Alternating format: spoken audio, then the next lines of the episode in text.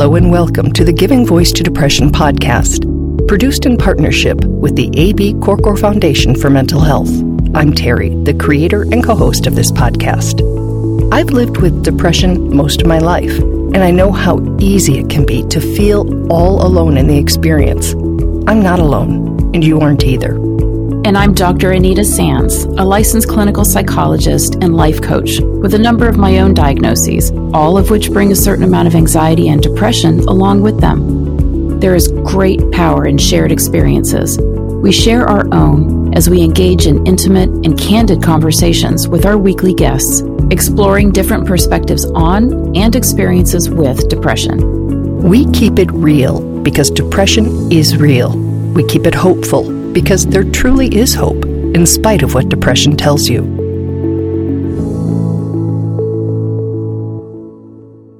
Hi, Terry. Hello, Anita. With the recent change in the suicide prevention lifeline number in the U.S. from an 800 number to a three digit number, 988, the subject of suicide has been in the news a lot, as is often the case with the subject, which we are going to be talking about in this episode. There is usually the stated or implied assumption that someone thinking about suicide is suicidal, that the very thought of wanting your life or its pain to end means immediate emergency steps need to be taken to save your life. And that's not always the case. Suicidal thoughts or ideations are actually on a scale, with one end being the thought but with no intention of carrying out an act that would end your life, all the way to the fatal end of the spectrum, as well as a number of levels in between. With this episode, we will link to the Columbia Suicide Severity Rating Scale, or the CSSRS, which is considered the most evidence supported tool of its kind. It's a series of six questions to determine immediate risk that include In the past month, have you wished you were dead or wished you could go to sleep and not wake up? Have you actually had any thoughts about killing yourself? Have you been thinking about how you might do this? Have you had these thoughts and had some intention of acting on them? Have you started to work out or have you worked out the details of how to kill yourself? Do you intend to carry out this plan? And the last question Have you done anything, started to do anything, or prepared to do anything to end your life. You can see that the questions are designed to distinguish between thoughts of ending your life and actual intentions and plans. That's what we mean by suicide thoughts being on a scale or a spectrum. The American Psychological Association and other sources note that most instances of suicidal ideation do not progress to suicide attempts. Today's guest, Wally, really wants people to understand that because he wants to be able to start and have public online discussions about suicide without being reported or having people react in ways that worsen his mental health. Because for Wally, suicidal thoughts are a daily occurrence, and Wally's far from the only one.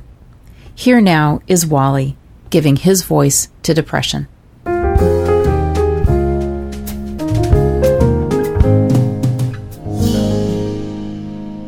Wally is a bald headed, bushy bearded U.S. veteran with a traumatic life story and a huge heart. You can't you can't even say the S word um, without people freaking out. So I get the panic. I totally get it. I just I've learned to ask questions instead of panicking. And Wally says that's one of the reasons that people who think about suicide often keep that fact a secret and I'm like, I'm sorry, but suicide is a thing and things can be talked about. Um, you know, when we attach the stigma of shame and guilt to these uh, words, then, you know, we send a lot of conversations into the closet. Uh, I, you know, I don't like how we force conversations into the dark um, because we're afraid of a word or because we've stigmatized that word. And I might feel strongly about that. Before we shifted from the topic of suicidal thoughts in general to Wally's own, as well as other personal details of their life and mental health journey, we told Wally what we tell all our guests. The episode is yours, and the process of making it should feel more like a conversation between two people who believe in the power of shared stories than a grueling interview. Oh, also, I just want to say, which I should have said at the beginning, even those of us who talk about this stuff and ourselves regularly doesn't mean at any given moment in any given day you feel like it. So if I ask anything and you don't want to answer, just say, I don't want to answer that. And if there's anything you think is important for our listening audience to hear, and I don't prompt it, say, hey, this is important. You know, this is your story. Or, we don't talk about this in open terms, you know. Um, it's almost not possible to say, you know, I'm having suicide ideation and not have three or more people jump in um, trying to save you. You know, well, I, am not in a position where I need to be saved. I, I'm in a position where I'd rather talk about anything but that because I'm managing it and I want to have a life too. So, um, and that's kind of where I am with it on my wall, on my feed on uh, Twitter. Um, it's like, come talk about it. Come talk about every part of it. Pretty much every part of Wally's personal story involves pain. They say they regularly live at about a 7 out of 10 on the pain scale, though lately it's been closer to an 8. And it all started in childhood. Uh, it's so hard to raise good parents. You know, I, I loved them, and I can't say that I wasted that love or anything, but it's like nothing good ever came from it. Not one thing, you know. I did grow up and I left at 16, you know, with broken ribs and broken jaw and a bleeding liver and uh, mm. parents. I'm like, ah, parents. I, I, don't know what else to say, you know? No, no, no, there's nothing else to say. Wally says as soon as they turned 18, they joined the Coast Guard, where they were well decorated and well respected and honestly, the Coast Guard was the best thing for me. You know, it it showed me how to do hierarchies of planning, um, how to plan to come back, how to plan to be safe, uh, how to do maintenance, and how to check your tools, and how to be accountable, and how to have integrity. Um, and you know, along the way, I had several people teach me some very hard lessons. Um, I made some massive mistakes. Oh my goodness so I learned some very hard lessons. And every time, you know, because I was just bounce back and start performing again, like, I'm like, well, this is what I do, you know. During that service, Wally fell 45 feet from a cliff, sustaining more serious and lasting injuries. Like I say, you know, I basically broke every bone on my body from my skull to my right knee, pile drive my right wrist and forearm. Um, I spent two years in the hospital. You know, that's one of those things, you know, um, changes everything. You know, within a few months, it was had become chronic, and I had to accept some things. And I'm pretty hard headed, and I can't accept the unacceptable. Sometimes it takes me years. Wally's hard head has also been seriously injured. Uh, so I've got three uh, three traumatic brain injuries. I've got 15 documented concussions, and um, I was on clonazepam, a heavy, heavy dose, for 11 years, and I had some brain shrinkage and damage. Um, and it's just a lot to come back from. Um, m- my brain doesn't always do what I think it should, what I want it to, I, and I can remember how I used to be, and that's a very sore subject. Um, you know, that's where a lot of my toxic self-talk comes from. Oh, this used to be so easy, uh, and then I can just beat up on myself in a death spiral. It's beautiful, it's flawless thank God for mindfulness, but it can take a half an hour to fire up on those because those are potent, those are true. And when the pain and those thoughts are chronic, as they are for Wally, they can understandably breed a sense of hopelessness. Yeah, the suicide word. I mean, I, I wake up in the morning into what I call my pain body, and I'm just completely inundated. It's like, oh, this is the rest of my life and there it hits me right there every freaking morning. And uh, so I, you know, I have an hour that it takes me just to get my shit together in the morning after I wake up. I have a routine and a ritual, and you know, I just mindfully dismiss everything and dream things, trauma, you know, from childhood. Uh, you know, all those wrong emotions that are still hanging around in your heart and your head and stuff. It's like, no, you got to go. You're not real. I tested. It's like, is this from yesterday? Did I feel this? Is what's this about? You know? And so every day I'm like, this is the rest of my life. I'm like, oh, fuck this shit. Sorry. It's okay. But, um, I'll bleep it. I, I was a sailor. um, so it's real that they swear like a sailor is a real thing, huh? Oh my goodness. Yeah. Wally posts about that reality, the chronic pain, not the swearing, on their Twitter feed, deliberately provoking uncomfortable conversations. Wally writes, quote, there is a distinct difference between suicide ideation and suicide planning. I ideate nearly every day. The pain's that bad. I'm not suicidal at that point. Don't try to save me when I'm talking about ideation. Ideation is normal for me. I manage it. Close quote. Wally manages it consciously and daily. They use what they've learned works and keep trying to develop more tools. So for the last 16 some odd years, I had this guy who was a mentor and he taught me about tools and sent me to CBT classes. It's meant three times to learn CBT, three times to learn DBT. I'm, I'm a little slow. Uh, mindfulness, I've been just practicing it forever. I can bring my heart rate from like 200 on a um, bad anxiety attack down to 60 now in about 20 minutes. Wow. Just with my breathing.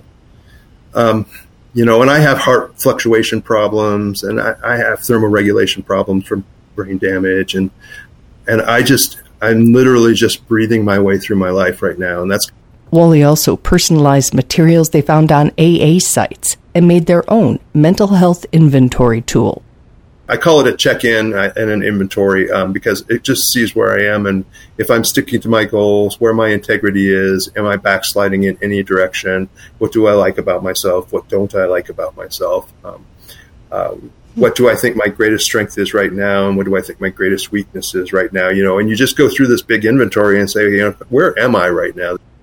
You take your mental health management very seriously. Oh my God, I I am. Um, I'm a I'm a bit of a monster without management. Wally is very aware that there are times their normal tools just don't do the job. Wally does not leave those times to chance. As a Coast Guard, they had people's lives in their hand.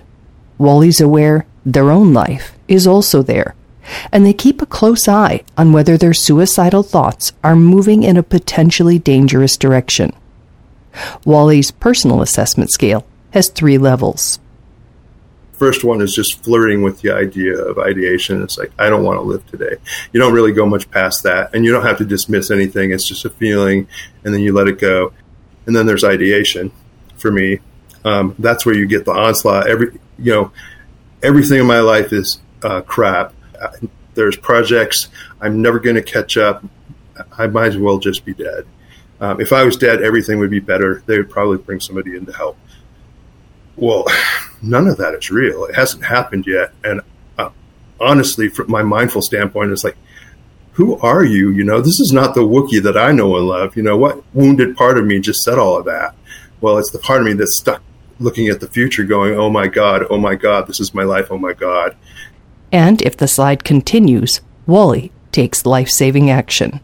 Um, and I've activated it numerous times. Um, if if I'm worried, you know, if if managing my um, suicide ideation becomes what I call a full time job, um, I activate my plan. Um, I can manage I can manage a lot of stuff mindfully, but um, once you get to a certain point with that, then it's just too much.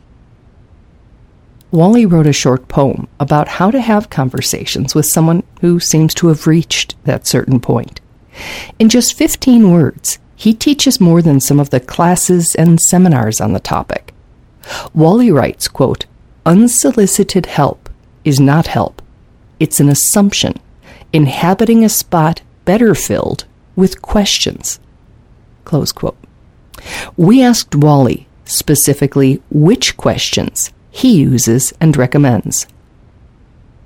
When somebody says I'm having suicidal thoughts, I ask them what kind of suicidal thoughts. Okay. Um, and I don't give them an out on that one. There's no marrying or anything. I, what kind of suicidal thoughts are you having? You know, are you? And then if they don't answer, I said, well, are you planning or are you just thinking about it? Mm-hmm. Um, because that decision tree is pretty easy and pretty obvious.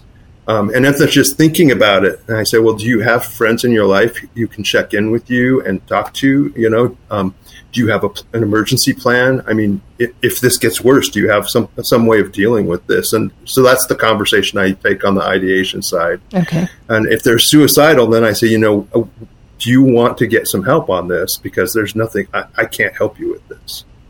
Um, you know, online I cannot I can't do it. I'll melt down. Mm-hmm. And I say, you know, I've got friends. I've got some friends I trust. Do you have friends you trust? Let's find somebody to help give you an ear and, and sort things out. Um, and then I, I, have to hand it off. And that's my great sorrow, but I have to, you know, I have boundaries. I can't do this. I can't do everything.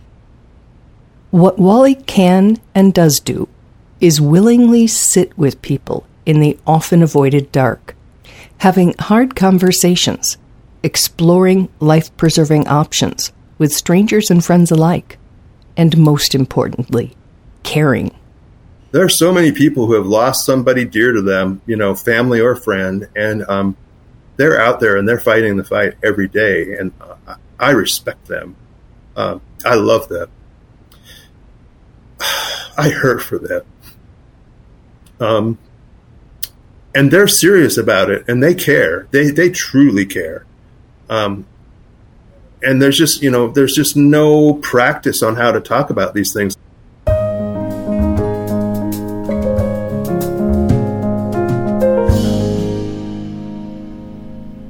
Wow, Terry, that was pretty amazing. Um, and I have to say that I just love that Wally is is trying to get us back into a state of balance about suicide prevention because I think um, in trying to make sure that people take suicide seriously, we might have kind of overshot it a bit, and and now people sometimes have a knee jerk reaction to the S word. Because of that, sometimes, probably often, people may hesitate to share that they're having suicidal thoughts because they're afraid they're going to be largely involuntarily hospitalized. Right. I think there's a time and a place for hospitalization, but not just because somebody is having suicidal ideation. Um, as Wally, you know, illustrated, it's normal to have suicidal thoughts in certain situations, and you know, chronic emotional and chronic physical pain are certainly two of those kinds of instances. And you know, just having thoughts and ideation does not mean that a person is actively suicidal or needs to be immediately um, hospitalized or involuntarily voluntarily hospitalized. So I would love for therapists and doctors and friends and loved ones um, to make it safer. Make it safer for the person to be able to share what they're thinking about.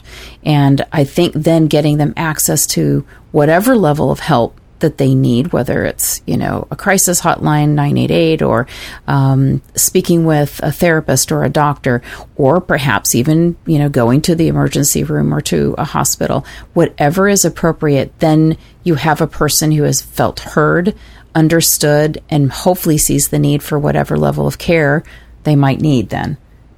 Excellent. Thank you.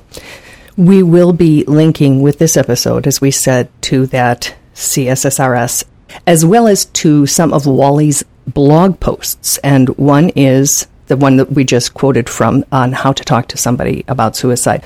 And he's also sharing a blank template like the one he uses to create a personal inventory that can help you sort of get a, a better read on where you are and what you might need to come back to something approaching center that feels safe. Thank you, Anita, as always. And thank you, Wally, for just being so articulate and, and free with your experiences and for trying so hard to help other people. It's just phenomenal, Terry. I'm so glad that Wally was willing to, to speak honestly.